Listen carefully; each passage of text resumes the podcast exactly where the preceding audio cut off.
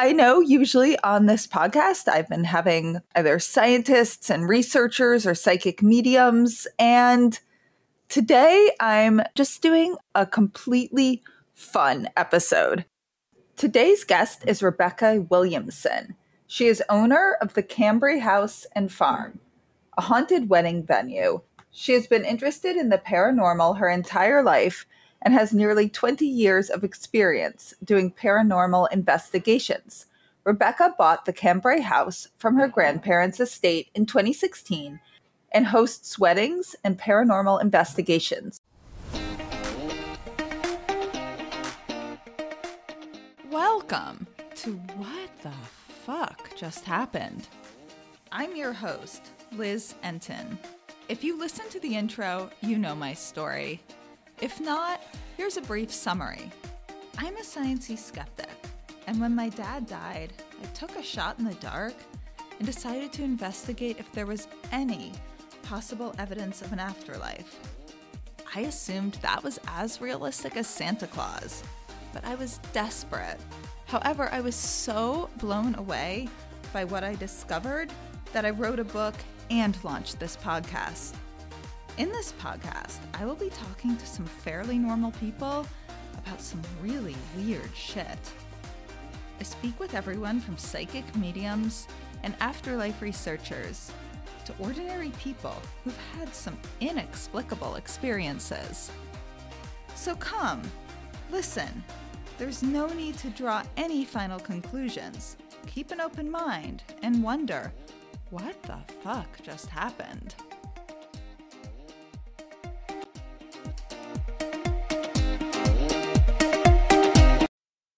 Everyone. I have an interesting guest today. Her name is Rebecca Williamson, and she has in her family a haunted house and just some great stories. And go ahead, Rebecca, tell everyone about your story.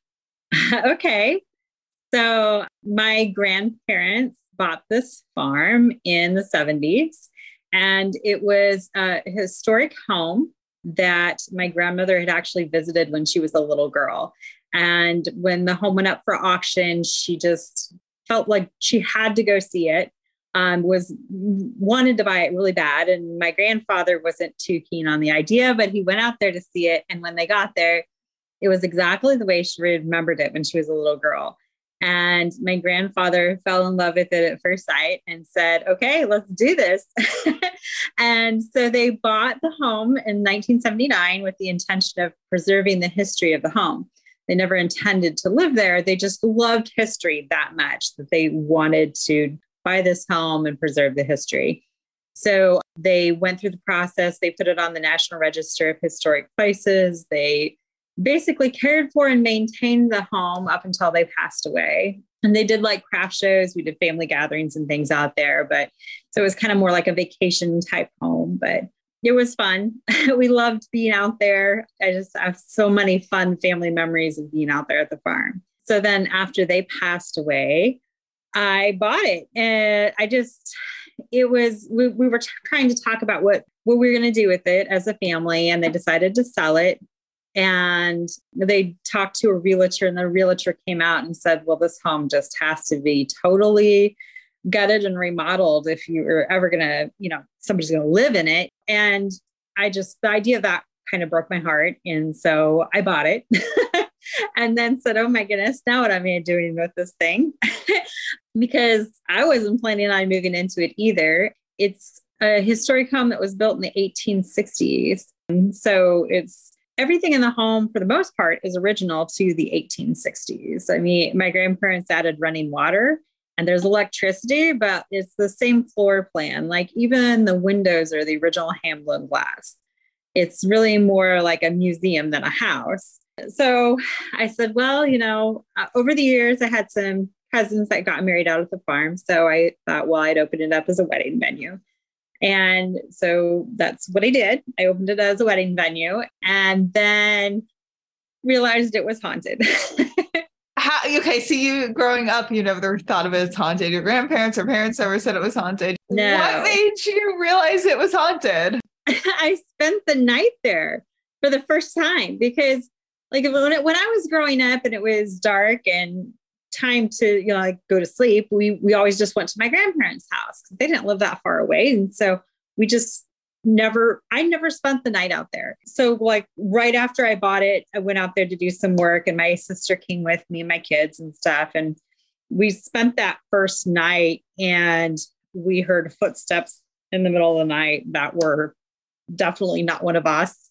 We found that out in the morning you know like i thought it was my sister my sister thought it was me and it was not either one of us so then we got to thinking like well wait a second. There were doors that opened in the house from the time my grandparents bought it. That and the basement door especially opened and closed on its own. And my grandparents had always just told us it was a drafty house and you know old houses that just, just happens. That looking at it from a paranormal investigator standpoint that door shouldn't have opened by itself because it it latches solidly. It's not like you can jar it and make it open on its own. I've never been able to get a draft, you know, you know, like opening the front door and back door and stuff to try and get a draft to open it. It doesn't open that way. But that door is opened often enough that all of us knew that door opened on its own. And looking back at that, we were definitely having paranormal activity. It's just we never tr- attribute it to ghosts at that time. When was the shift? What made you think this is ghosts or discarnate consciousness or whatever you want to call it. hearing the footsteps, hearing the footsteps was the big shift. That was just kind of opened my eyes to what had been going on all along. You know, it was like, well, the footsteps were very loud and very distinctive. I definitely heard them, and it was definitely not somebody that was with me. and so then it was like when when you're thinking back, you know, I was like, well, what about that door thing that was going on? You know, that's that wasn't a draft. That was that could have been paranormal. So to kind of like reassure my mind, I reached out to a friend who was starting a paranormal team and they came out and did an investigation. And then that was the point where we knew we had activity for sure, for sure. They had a really active investigation, like all the equipment was going off and cold spots like crazy. And I mean, it was like an extremely active investigation that after that point, then we just had no doubts in our mind that we were definitely experiencing activity out there. Very interesting. And so, have other things continued to happen? Have other people reported? What I think so interesting too is that all of you heard the footsteps at the same time. It was. It was one of those things when it happened, it was like, well, wait, that's not. that's not right. I think that was paranormal. That was a ghost. what else happened next? So you said more stuff kept happening. So the door it has continued to open. I mean, we've caught that. I've caught that on camera once. Again, you know, like sitting there and debunking that door opening was really exciting to prove that that was a paranormal thing. Trying to make it open with, by ha- causing a draft, but then you know it doesn't, it doesn't, it doesn't, and then when it opens by itself, then it's like, oh, I think that's paranormal. Is there any consistency to it opening? Is there a certain time of day or just random? Nope, it's just totally random. I wish it would be like oh, three o'clock every afternoon and then I could really catch it on video, but no, no, it is totally random. so we've had the front door opens on its own and it locks. My mother gets locked out of the house pretty frequently she will come over and she'll like rearrange furniture and help me out in that in that own you know mother way where she comes over and if she doesn't like curtains then she'll buy ones that she thinks they need. And anyway she'll come over and she'll change things while i'm gone. And now she can't get into the house because her key won't work on the door. So wait so it'll the door front door will open and then someone will step out and suddenly the door will lock or suddenly people's keys stop working. Like what happens exactly? Well to back up when it first started happening um, it was the original lock that my grandparents had put on the door in the 80s and um, my mom and my dad and my cousins and my sisters they all had keys because you know it was a family property. And i was okay with that because they were helping me out and stuff and one day my cousin's key stopped, wouldn't open the door. It wouldn't work in the lock. And then my mother's key quit working and my sister's key quit working. And I just assumed, well, that lock is wearing out. I probably should change it before my key quits working, right? so I changed the lock. And then my mother's key still doesn't work in the lock. And it's a brand new lock and a brand new key, but my mom's key won't work. So we trade keys. Mom comes over again, still can't get in the house. Her key won't work. My sister's key quit working again. but my key opens the door every time. My key always opens the door. Wait, your key, no matter who has it or whatever, like your mom's no. key won't work. No, like I pass off my keys to my mother and she still can't get in the house. And then she gives you hers and it works. Yeah. There was one instance where she was cleaning at the house doing something and she went out to the car to get something out of the car and the front door shut behind her and locked. And does it automatically lock when it closes? You have to turn the thumb latch to lock it. So no, it it shut and locked because she'd she'd been in. She'd actually got in that time, but apparently she did something that really irritated everybody, and they locked her out. And then there was one day, well, the last time I asked her to let somebody in for me because I can't always be there. And if somebody needs to go into the house, I, I used to ask mom to go over there. And this one day, she's like, Well, you know, my key doesn't always work, and I'm worried about letting them in. She's like, And I said, Don't worry, I'll go there in the morning, I'll unlock it. So it'll be unlocked, and you just are there to make sure they get in. And so I unlocked it at seven o'clock in the morning, flipped on some lights, made sure everything was good. I left at seven. She got there at nine, and the door was locked, and she couldn't get in. So yeah, no, mom doesn't get asked to let people in anymore because it just never reliably works for her. On the flip side of that, though, I've come out there and the door's been open. My key, well, my key always opens the door, but there was one day where I had a construction worker out there and he was doing some work that morning and i knew i was going to miss him by like a couple hours so he knew i was coming i knew he'd been there and when i got there the front door was left open and I had to go to the bathroom really bad that particular day. So I was really excited about just being able to run in the house and not have to mess with keys and everything. And, uh, you know, I sent him a quick text message and I said, Hey, I made it. Thanks for leaving the door open for me. The repair work looks great, you know?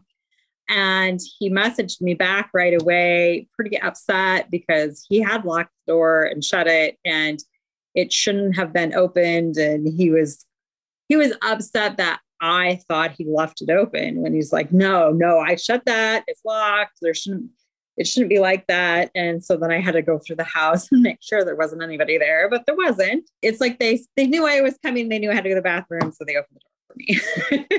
so they sound like they kind of are kind, like they're taking care of you, or maybe mischievous. A little on the mischievous side. there was one day where I had a furnace guy coming out to look at the house and he told me he was going to get there at one. So I left at noon to go get lunch. And I came back at 1230 and he was walking out of the house. Like the furnace guy had showed up while I was gone and the the house had been unlocked. Even though I'd locked the door, he the house was unlocked and he got in and he was finished with the furnace by the time I got there. So it's good it was unlocked like they knew the furnace guy was there. It was like, oh yeah, come on in, you know. you said that other things have happened too. There's a ton of stuff that's happened. So my son actually has the best ghost stories. I love his because he stayed out there for about six months after he graduated from high school. And he had wild stuff happen. There was one day where it was snowing and it was like the very first snowfall of the season. It was big, fat, fluffy flakes. And I told him to go outside and take a picture of the house in the snow so I could use it, you know, because I needed pictures. and like, oh, take a picture of the house in the snow. So he went outside, walked out to his truck, you know, snapped a quick picture of the house, got something out of his truck. And when he turned around, there was a person standing at the side of the house. And the he looked at the person, the person looked at him, and they both got kind of startled. And the person turned and ran around the backside of the house. And, you know, there's a fresh layer of snow on the ground. So my son's like, well, you know, I'll just grab a flashlight because it's dusk, you know, and he goes in, he grabs the flashlight and he's like, I'll just follow the tracks in the snow and make sure they left because he didn't really want to confront the person, but he wanted to make sure that they'd left the property. And so He came back out with the flashlight. He walked around to the corner of the house, expecting to see footprints, and it was a fresh layer of snow with no prints at all. In fact, the entire backyard was pristine layer of snow, and he was really very startled. and just that whole, you know, he he hadn't been like 20 feet away from this person, and he clearly saw them, and then they were gone. So he saw them run, watched the whole thing. It wasn't snowing at that moment where a fresh layer would be covering footsteps. There was just snow on the ground and he watched right. them run. And then there were just, there was no sign, no footprints. I mean, it was a fresh layer of snow. It was snowing, but there was like about an inch and a half of snow on the ground. So there would have been footprints. If there was a person there, there would have been prints. You know, he would have been able to follow the prints in the snow, but nothing, absolutely nothing. Was he scared? Did he think it was fun? like I would find this so cool. I mean, I wouldn't say I would know what was going on, but I would be like, that is I would love if stuff like that would happen to me, which it never does. He he called me and I could always tell by the tone in his voice when he called because I get this mom. you know, and he was be like, "Oh, mom," he calls and he tells me what's happened. And I mean, he, he, was he was always a little startled, but he stayed out there. I mean, he it didn't scare him away from staying at the house. Have any of your friends seen stuff? It sounds like your whole family has. Yeah, I mean, they've all had their own experience out there with either like they've come out to do an investigation with me or just had their own experience. Like I said, mom, mom is always calling me telling something that happened to her, it seems like. And my cousins, a lot, a lot of my cousins have come out for ghost tours. My grandfather seems to be pretty active in the house. So when we're doing a ghost tour, we've gotten some responses from my grandfather, which is really exciting for us to have that kind of communication with him and, you know, been able to ask him if he enjoys what I'm doing out there at the farm, if he likes that. And we've gotten confirmation that he does. And how do you know it's your grandfather? What makes you think that's him? Well, just asking. I mean, we've got usually uh, dowsing rods asking yes, no question. Who was here? Is it male? Is it female? Yes, it's male. And and then asking if it's my grandfather and then getting the confirmation that yes, it is. Can you describe the dowsing rods and what you mean, how that would work? Because I don't know if all our listeners know what that means. Okay, yeah. So dowsing rods are actually used to find water. It's two copper wires bent into an L shape, and you hold them kind of loosely in your hands. When they're using them to find water, they'll walk across, you know, an area where they're looking for it. And when it crosses, then you've found water and still used today. so when you're using them for like an investigation, you hold them loosely, sitting down, sitting still, standing still, and then ask the question, you know, you know, and usually yes, no, and cross for yes and cross for no, or vice versa. Starting in advance and saying, you know, can you cross for yes? And they'll cross and then uncross. So it's kind of useful to get like that yes, no, yes, no questions answered pretty readily. The man that your son saw, it's not anyone he'd recognize or no one who looks like they'd be in your family. No, no. Actually, we think that is probably a Native American. I mean, he was close enough, but he didn't really get a good look. It was at dusk. But we kind of think that's Native American. Um, I've got a lot of Native American activity out in the yard. There are two, possibly three Native American burial mounds on my property that in the 1820s, all the bones and artifacts were taken out and sold. I had the local Native American Council, I've worked with them a little bit, and they came out and they verified that what I have are desecrated Indian mounds. They were kind enough to do a blessing ceremony for me out there. So, you know, kind of trying to pay my respects there a little bit but the yard itself outside, like I said, my son saw that ghost. and then we've got we've seen some shadow figures walking around in the yard. And then there's a feeling of just like watchfulness while you're outside, especially after dark. It just feels like just feels like you're being watched. not not in a mean way. I don't know, it's kind of hard to describe, but not like more like a protective way. I had a guy who was mowing my yard and he had stopped he got a phone call. He stopped mowing, sat down at, at the table by the house and took out his wallet and forgot his wallet. And so after dark, he'd realized that he'd forgotten his wallet and he comes out there to go get the wallet. And he said it was the most uncomfortable feeling ever. And he said he will never, ever do that again. He's like, it could wait till morning. He's like, that's not going to happen again. he felt like there were beings around him, or is it like physically hurt? He said it just felt like like people were watching him. He just felt very watched. He felt like he shouldn't be out there. He said it was just a very uncomfortable watched feeling that he had and he's not a, he's not a believer in ghosts so which was kind of funny that you know here's my lawn mowing guy i mean he's not he's a pretty big guy and not really afraid of mud he's not going to go out there and get after dark he told me flat out that's not going to happen I was totally fine with him going to get his wallet after dark. I mean, it wasn't that big a deal, but the, the idea that it scared him that much just kind of cracked me up. Do you know the history of the house at all before your grandparents got it? Oh yeah, sure. So part of my what my grandparents did to put it on the National Register was going through and getting the history of the home. So it was built in 1867 by French Icarians Adolphe and Hortense Cambre. The Icarians were a movement birthed out of the French Revolution where they came over to have a communal society.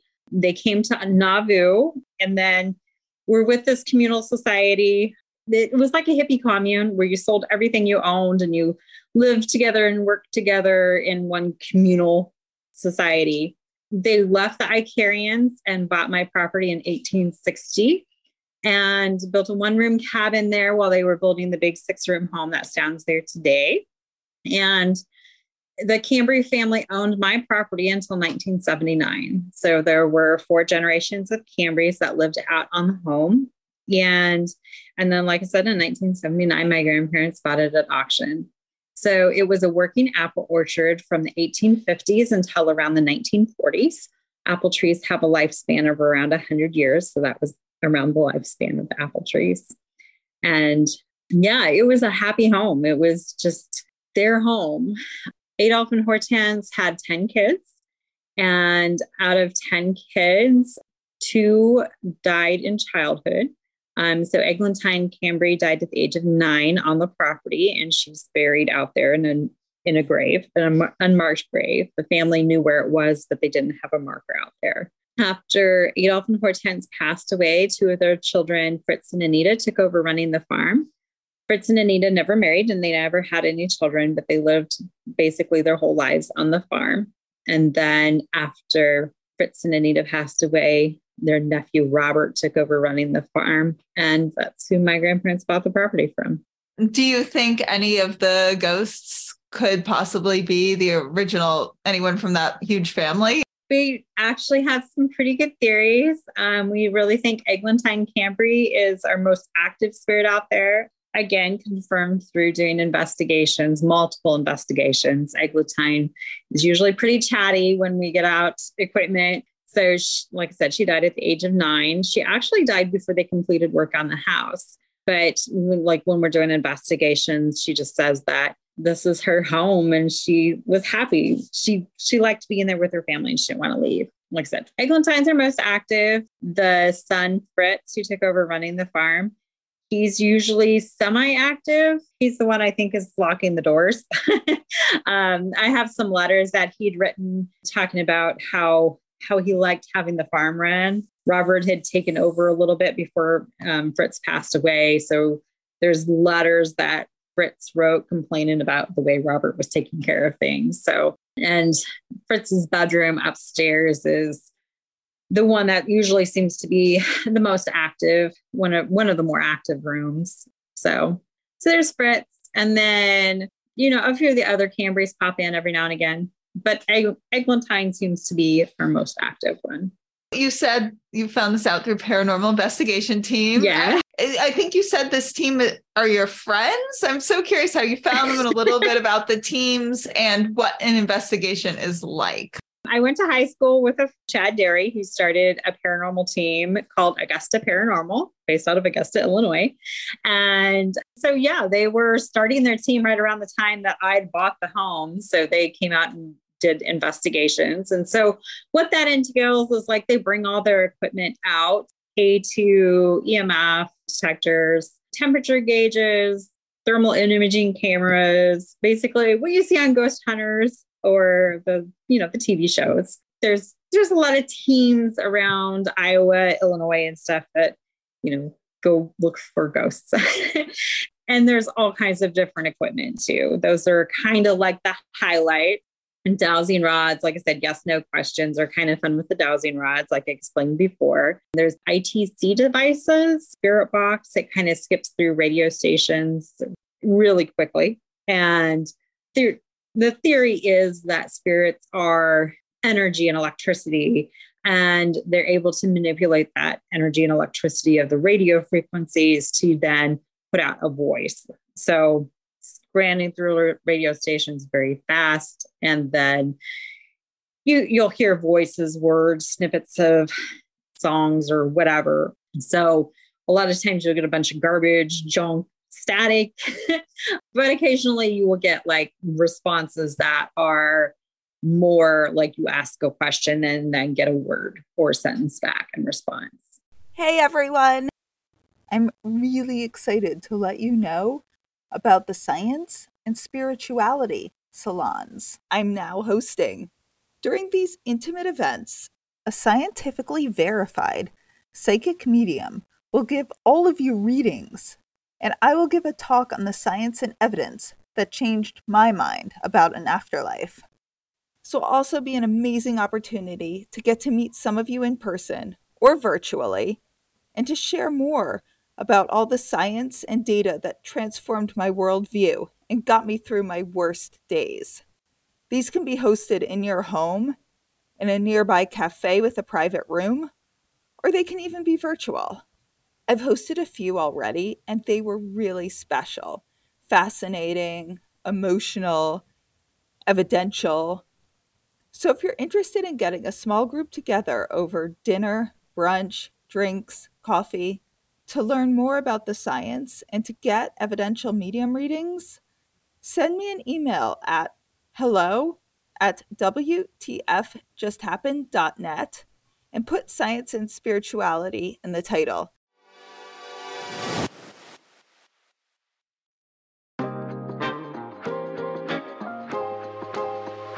You ever wonder what mediums do with their free time? How about a 30 something year old gay medium living in New York City? Well, in this podcast, you're about to find out.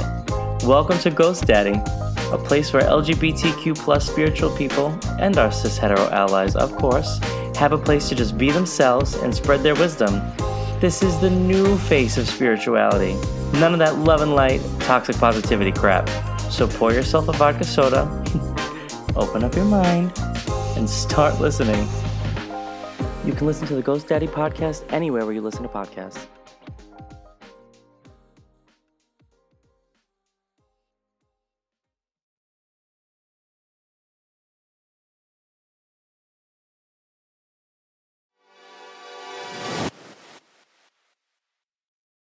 So you'll hear a voice actually recorded. Yes. And yes. that is called, if anyone knows, like uh, wants to know, electronic voice phenomena. And have you yeah. studied that, or you, this just all yeah. started to happen? Yeah, I mean, I have studied it a little bit. I've been interested in the paranormal for a long time, but you know, obviously, I got into it a lot more after I I started doing investigations at the house. Yeah, uh, EVPs, um, electronic voice phenomena. Typically, you can just set out an audio recorder and ask questions and and pause, and then see when you play back that tape in the pause where nothing was going on. Like sometimes you will hear a voice or a sentence and stuff, and then uh, sometimes you'll hear when you hear an audio response, like actually hear it with your ears. That's called a disembodied voice. ITC, like I said, that's a spirit box communication. It's a little bit, little bit different than the EVP. For recording. Sure. You can just use your phone. You don't need to buy any special recorders, do you? No, you do not need to buy any special recorders. What's Yeah. the difference between I actually didn't know there was a difference. What's the difference between EVP and ITC?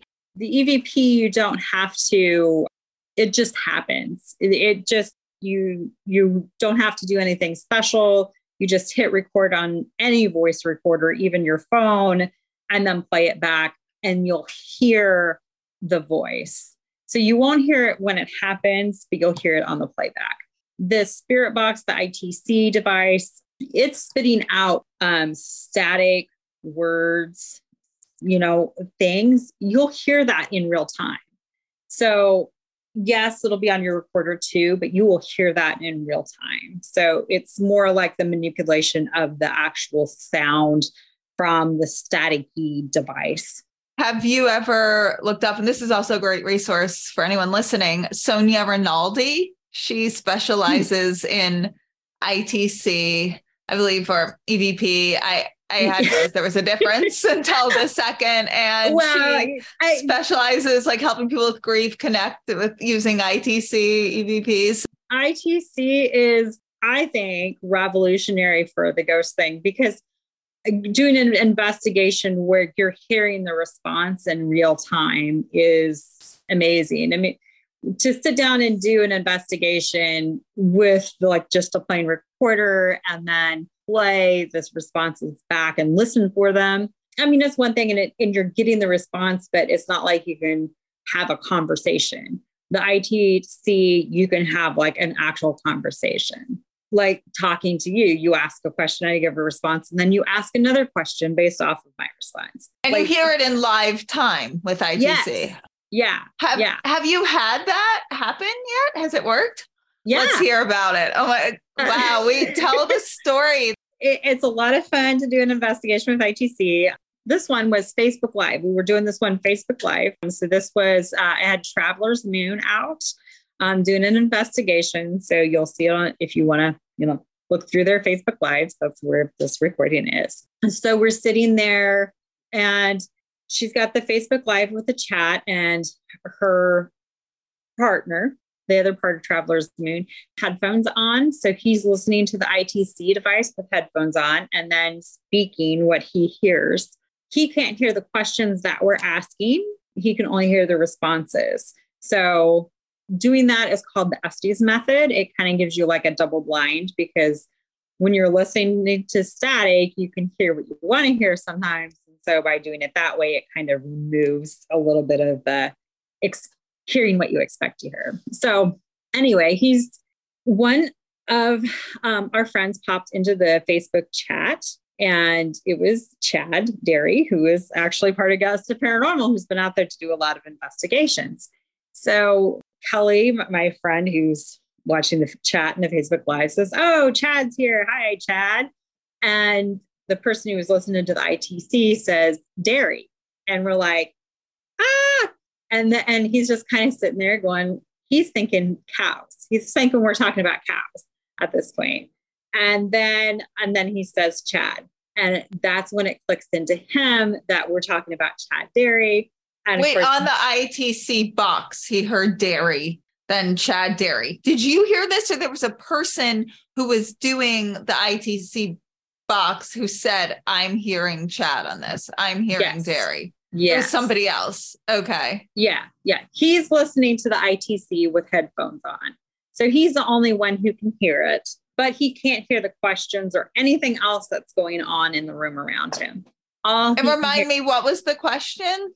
At this point, there really wasn't a question. We were just kind of chatting, you know, talking on the Facebook Live. We're at Cambre House doing an investigation, blah, blah, blah. And then people are popping up in the chat room and and she's saying, Oh, hi, I see you. That kind of thing was going on.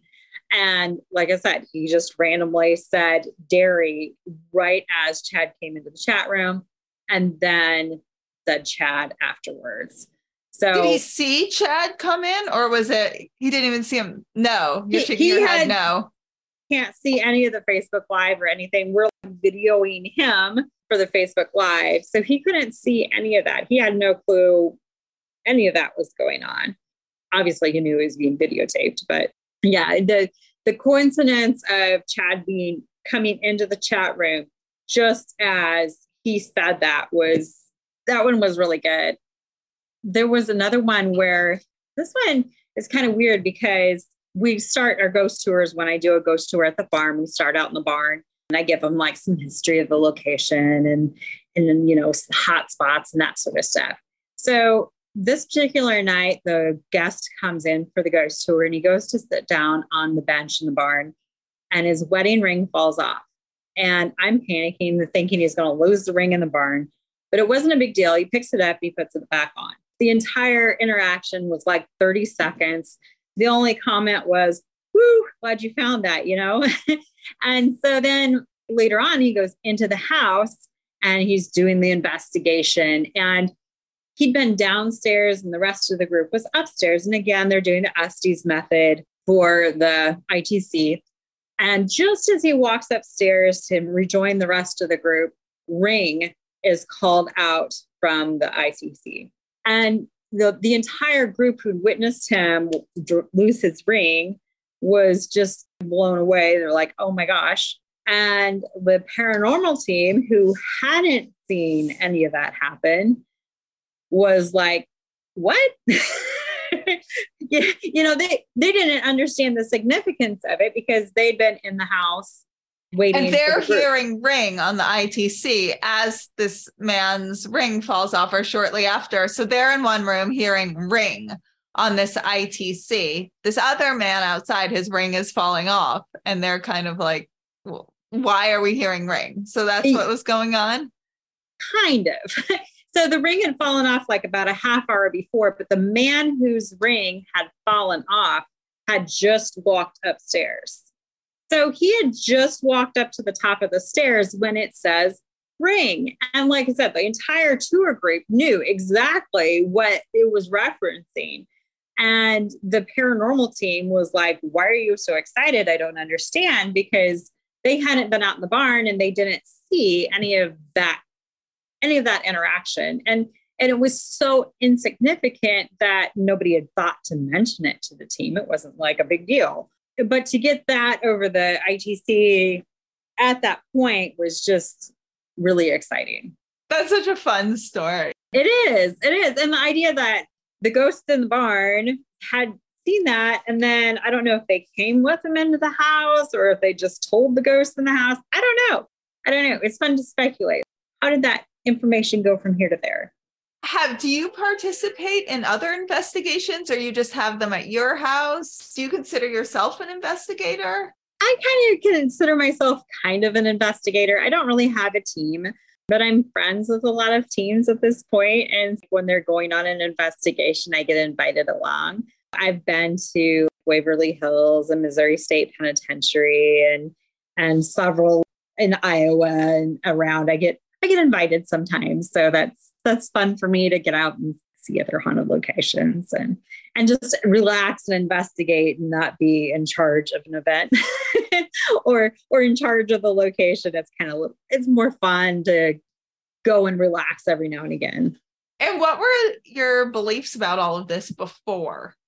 Before you got the house, did you think ghosts were real and afterlife was real? And- I definitely believed in ghosts. I've always loved ghost stories. Ghost stories are, I've loved those since I was a little kid. I just always checked out books in the library when, you know, the, my grade school library even had a few little ghost books and I checked them all out and read all of them. And I just, I loved the stories. And for one of my birthdays, I had a girlfriend that bought tickets for me to go on a ghost tour. So we'd gone out on this big ghost tour for my birthday and it was so much fun and I loved it. And, you know, people are always like, well, did you buy the house knowing it was haunted? And I was like, well, I didn't really think about this house being haunted. It just, it was something that had been in my family forever. And, you know, when you grow up with something, you don't necessarily think about it like that. Yeah, that's kind of I, definitely afterwards. Like I said, when when we got the that footsteps the first time, that was when kind of like, oh, wait a second. And nothing weird happened there when you were a kid, though. Definitely the door situation. Like I said, that door had opened often enough that when we were having a big event, they would put one of us grandkids there by that door to make sure it would stay shut. And that that's how often that basement door opened. That was always, I thought that was more recently only. No, um, that's happened since the day my grandparents bought the house. Always happened. You know, th- there's a few other things, but it's kind of like, I don't know if that was paranormal or not type thing. My sister remembers, uh, she's a little bit younger than I am. So I was in school a lot when they were doing some work out of the house. But my sister was there by herself. But she said there was always a kid to play with when she was out there. There was always a kid to play with. And she's right. Like every time we were out there, there were always kids to play with. Was it a ghost or was it a kid? I, I mean, I don't know. I don't know. That one, I'm not entirely sure if that was paranormal or not, but it might have been. I know that there would have been times that we were out there and there weren't other kids. I know for sure. But at the same point in time, I never remember going out there not having some other kid to play with. So, yeah, like I said, I don't know that that's paranormal or not, but maybe, maybe. Like the more the more you think about it, the more I'm like, well, maybe you know, maybe I was playing with Eglantine Cambre as a kid and just didn't think anything of it. There's a cool story along those lines that do you know Lloyd Auerbach and his work? He's, mm, he's a, no, I don't think so. You should look him up. He's a very, he's like a well-known, really amazing parapsychologist. I've taken classes with him. I've had him on this podcast, and he he told a really cool story. And I mean, he's like a hardcore investigator. He's a stage magician, so he really knows how to find every trick. And he's worked with a lot of, you know, the scientifically researched mediums and the scientists. And I forget all the details of who, but it's basically there was someone, a little kid, and they kept playing in with this one little kid who was in the yard of this house, or maybe mm-hmm. it was their neighbor. I forget exactly. And they mentioned something and to their parents or something. And the parents are were like, what? There, there's no kid with that that like that around here. And they get the name of the kid uh-huh. And it uh-huh. turns out in the house across the street, and I might have a few of the facts wrong, is an elderly woman on hospice in a coma, I believe, or in between. Oh. And they oh. see photos of her as a little kid, and it was that kid. Oh, so that's she's neat. yeah, she's unconscious, yeah. and it's just it's very interesting when does our consciousness leave our body? You know, uh, she yeah. kept alive on life support it is very cool. And like you said, you know, when you're kids, I think your mind's a little bit more open to that sort of thing.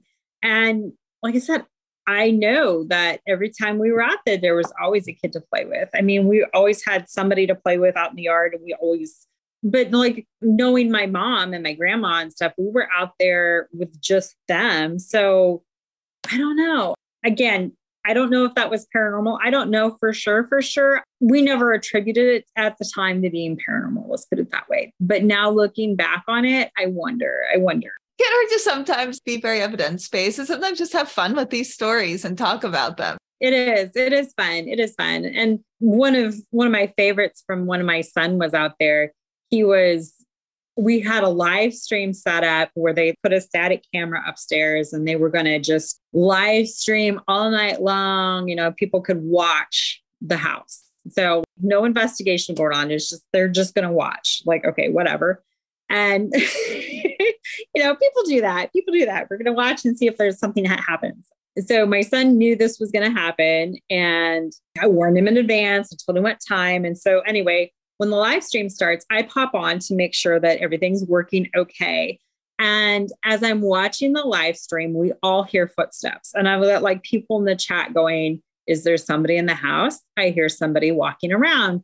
And so I sent my son a text message like, did, did you forget about the live stream? It's going on right now. Why are you walking around? And the poor kid, he uh not only was he not walking around, he was sitting on the couch with headphones on watching a movie because he knew the live stream was starting. So he was trying to be quiet. And so, yeah, he put on headphones and was watching a movie. And so he took off the headphones and he too could hear the footsteps walking around upstairs. And he's like, This is why I watch movies with headphones on, so I don't have to listen to any of this. Could people hear it on the live stream? Uh, yeah, I was an hour away. So I wasn't anywhere close to, you know, I'm watching the live stream, the whole chat room, we're all hearing the footsteps walking around. And, you know, of course, they're like, well, who's in the house? Who's in the house? And that's what made me think that maybe my son was walking around. And so I thought maybe he'd forgotten what time it was or something like that. But no, he had remembered and he was not walking around. And the other interesting thing is we were hearing boot steps and he was sitting in his stocking feet. and He'd taken off his shoes hours before that. And so he wasn't even anywhere. But then when he takes off the headphones and he too could hear like somebody walking around upstairs and, and knowing that he was alone in the house, that was just really cool. Really cool that we were hearing it and he was hearing it, but not there. Have you ever had psychic mediums come out to the house or energy intuitives? And if so, what did they have to say? yeah, we've had a few of them. Usually they'll pick up on eglantine right away. We had one that um, she came through and she says, Yes, there's a little girl here. And then she also said that there was a little boy. And I said, Well, yes, I've got documentation on the little girl. I've got all kinds of information about her. So she's telling us about the little girl. She says, Well, she's a twin. And I, and I'm like, Yes. And she's like, And the boy's a twin. And I said, I don't know anything about a boy, but the little girl's a twin. And she's like, Well, the boy died at the age of nine. And I said, Well, the girl died at the age of nine. I said, You're right there. Anyway, it goes on like this for quite a while where she's just really positive there's a little boy. And she's giving me all the information about the little girl. And I'm like, Well, it's a girl. And she's like, No, it's a boy. and she came, she's come out there several times. And every time she picks up on a girl and a boy. So we had this kind of like a little bit of argument going on because I got documentation on this uh, of the girl. And anyway, about a year and a half later, when I'm like going through my Cambre family genealogy, I finally found the little boy she was talking about. And he as well died at the age of nine. He was also a twin, like Eglantine. Um, he died around 1900. She died in 1864. And what took me so long to find him is he is the grandson of the Cambres. And he would have lived on the farm down the road, but he didn't actually live on the property. And so he definitely would have spent a lot of time out there. Like I said, his parents lived just down the road. So he would have spent time out there. I kind of was able to finally confirm that she was picking up on a little girl and a little boy. the little boy's name is Lewis. He's not as active or as vocal as Eglantine, but several of the mediums have picked up on him in the house. I guess there's three different thought. So I'll ask you first this one. Okay. Like sometimes they think it's your own mind. Psychokinesis, PK, like mind's ability to affect matter, the way people can bend spoons. And if anyone's listened to other podcasts, I know some people will say spending bending spoons is a magic trick. It is, but it's also real because I did it and I witnessed right. it. So right. to what extent do you think it's discarnate consciousness, ghosts, versus maybe some of it is coming from you guys unintentionally psychokinesis. I mean like sometimes it's sometimes especially when we're investigating there are times when you're like okay to me the itc device is one of those things. It is just so staticky and i personally can't listen to it for long periods of time because it just and and like that pareidolia thing or paraecholia or whatever you want to call it you know your your mind hears what you want it to hear which is why i like to do the itc method or the the estes method where you one person is listening and so they don't have that pre-bias of knowing the question and listening for the answer they want to hear. Like i said there i know there's some of that that goes on and then like sometimes there's stuff that will happen that like the wind I've, there's walnuts out there. I have like these huge walnut trees so the wind blows and a walnut falls and hits the roof, and people get all excited thinking that, oh my gosh, it's a ghost. And it's like, no, that's a walnut, you know. And you, you, sometimes you want something to happen so bad that you you give a, a normal activity a paranormal spin, assuming that a, a walnut is a ghost. but then there's other times that like the footsteps and, and the doors and stuff. It's really annoying to have my mom get locked out of the house. I can tell you that. It is very annoying, especially like when I need her there to unlock the house and she can't. And, you know, I make light of it. It's actually kind of humorous, but it's also extremely annoying when I've got a group that's come out there to see the house. They're expecting to get in and now they can't because my mom's key won't open the door. And just what are your thoughts on this? Hauntings versus apparitions. And this yes. is a thing Lloyd Auerbach wonders, and I'll just explain it for listeners. One is where it's an imprint, like a recording. It's still paranormal, it's still inexplicable, but there's like an imprint of the person who lived there at that time. And it's like watching a video. Their yeah. actor, actress might not still be alive, but it's like a recording. And the other is a consciousness where the consciousness survives bodily death and the consciousness of the past one is actually there to engage with. And do you have a thought on which this tends to be at your um, location? so the first i would describe is residual um, a residual haunting. So the way i try to explain it to people is you know we're energy and electricity and and the more that we are living in a location, the more energy that we are expending in that location. And so, like wood and stone and stuff can hold on to that energy that we are expending. You know, you think about, you know, like running up and down the stairs, all that energy is left in the stairs. And so, to think about a house that's over 150 years old with like 10 kids that lived in it or something like that, it seems almost natural to think that you are going to still hear the footsteps, the echoes go up and down the stairs. And so, yes, I think that we definitely have some residual energy out there, that type of stuff. The intelligent haunting, like the spirits, you know, that intelligent left behind. To me, like when I'm describing that to people, I usually say, you know, it's what you typically think of when you think of a ghost, you know, asking questions, getting the responses. When I talk about eglantine or Fritz Cambre locking people out of the house or something like that, or unlocking the door, that is the intelligent response.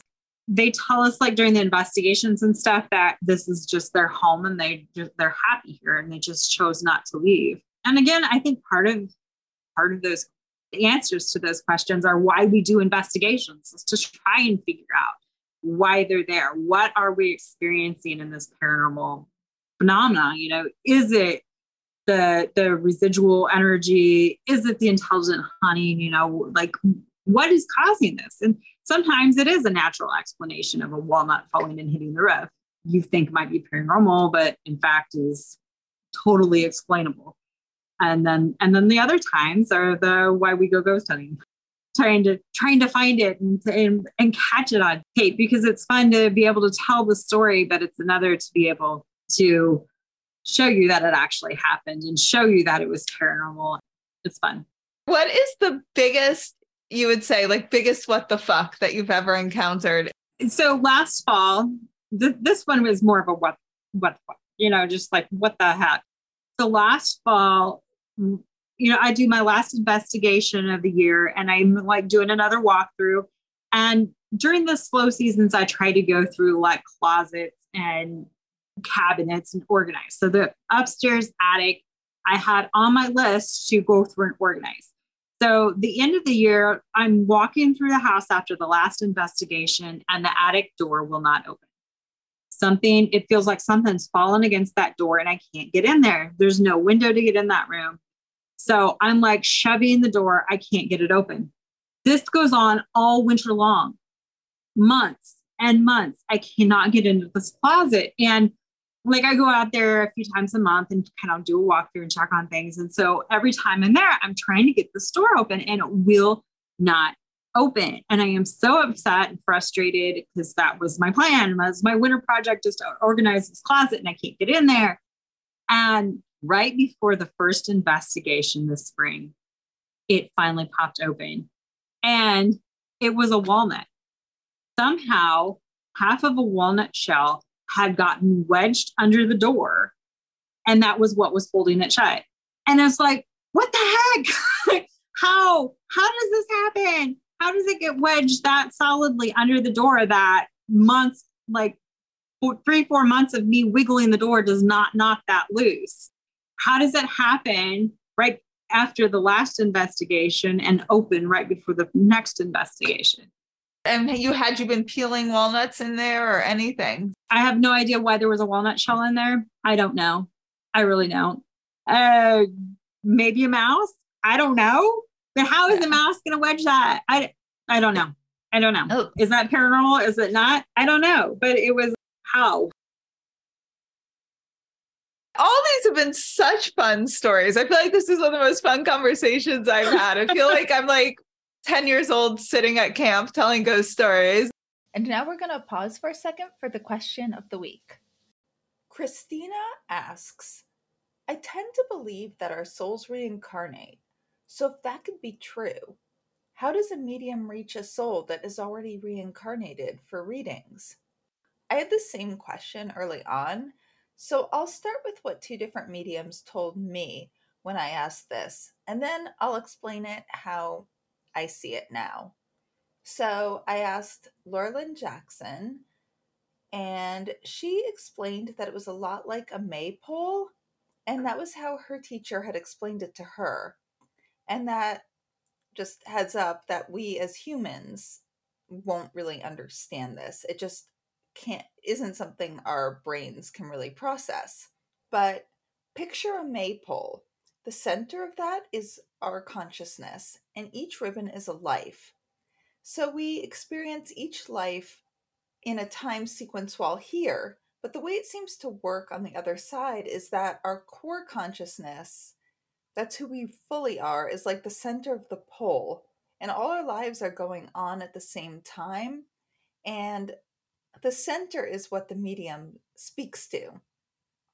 And again, none of us as humans, including Laura, I'm assuming including her teacher, can really process that exactly because we process everything in linear time while here. And then the next medium that I asked, Doreen Molloy, said something very similar. Doreen described a bicycle wheel, and the in the center of this bicycle wheel is our main consciousness, and that's what the medium connects with. And all the spokes within the bicycle wheel that come out of the center is like another life. And this is the best way I can explain it as I see it. I think our main consciousness is a type of quantum particle, like our main consciousness that's on the other side. Maybe there are different levels of quantum particles or different clusters. And maybe one day we will get a machine such as a much more advanced Large Hadron Collider, like much, much more advanced. And it will be able to measure what this non local consciousness is made of, the type of quantum particles, and who knows, we'll be able to measure them. And then this quantum particle mass is the core of our consciousness. And it probably is in another dimension, somehow tied into string theory. And it entangles with a brain and body during a specific lifetime. But after the lifetime, your life and all the information uploads back into the quantum consciousness. And it's another experience that becomes part of the main you. And when the medium's communicating, it's communicating with that stored cloud like quantum consciousness. It's like a cloud bank of sorts. And in a way, all three of us are pretty much saying the same thing. The only thing I'm saying differently is I'm not saying all these lives are going on at the same time. I could be wrong. I just can't even explain that. So I don't add that part. I kind of stick when I explain it with time still being linear.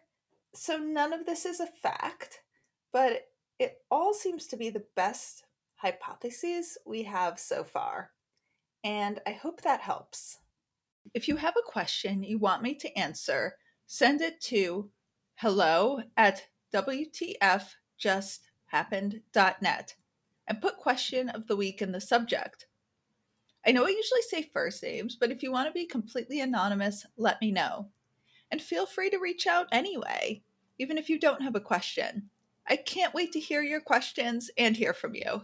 Hi, everyone. I'm so excited to share that my book, What the Fuck Just Happened?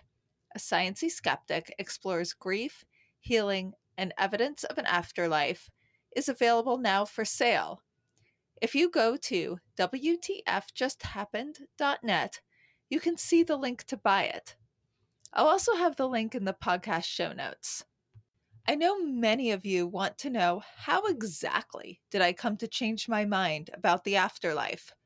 Well, this book is all about the first stages of my exploration into this afterlife evidence to where I'm at today.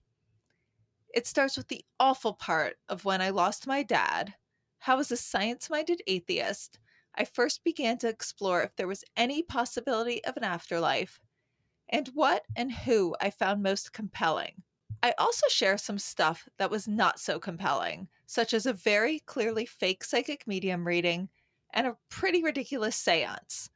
But that's balanced by some amazing peer reviewed studies on mediums, medium readings, parapsychologists, and just a whole bunch of what the fucks, including some really inexplicable personal things that happened to me and some really incredible signs I got from my dad. Despite the topic, it's actually funny, mainly because I'm just like such an awkward person. And you also get to learn about all the amazing people and incredible characters I met along the way, as well as more about the research that helped change my mind. And some of the people you learn about have become some of my really good friends and mentors today. So go to WTFJustHappened.net and order it. If you've already read it, please rate and review on Amazon. I cannot tell you how helpful that is. And share with any friends who might be interested. Thank you all. I'm so excited to finally share the full details of this crazy exploration with all of you. Club Care is a charity organization founded by Emma Justice after the loss of her father, David Justice, to glioblastoma. Club Care is dedicated to supporting children and families dealing with cancer. They strive to create joyful moments through meaningful projects impacting individual families as well as larger oncology communities. Funding for all projects is raised through philanthropic donations go to makingheadway.org backslash club care programs for a complete list of programs and activities.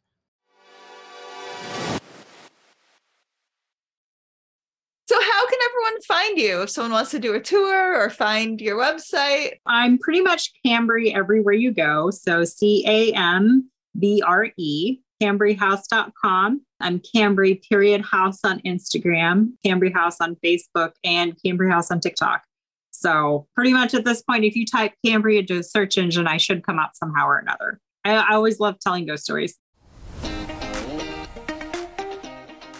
Get more information on what the fuck just happened, go to WTFJustHappened.net. There you can order my book, what the Fuck Just Happened? A Sciencey Skeptic explores grief, healing, and evidence of an afterlife. And you can learn all about how I came to conclude that there most likely is an afterlife. You can also learn about the early stages of my grief and the amazing, fascinating people I met along the way. You can also read about how much I harassed them trying to get evidence see if they were cheating, and see if they were sane. There, you can subscribe to our newsletter. If you enjoyed this episode, please rate and review us wherever you get your podcasts. It makes such a difference, especially for a new podcast like this one. And if any of you have had a crazy what the fuck yourself, have any questions, feedback, or just want to say hi, reach out on either Instagram at WTF underscore just underscore happened underscore or email me at hello at WTFJustHappened.net. And remember, you don't have to draw any final conclusions as you wonder what the fuck just happened.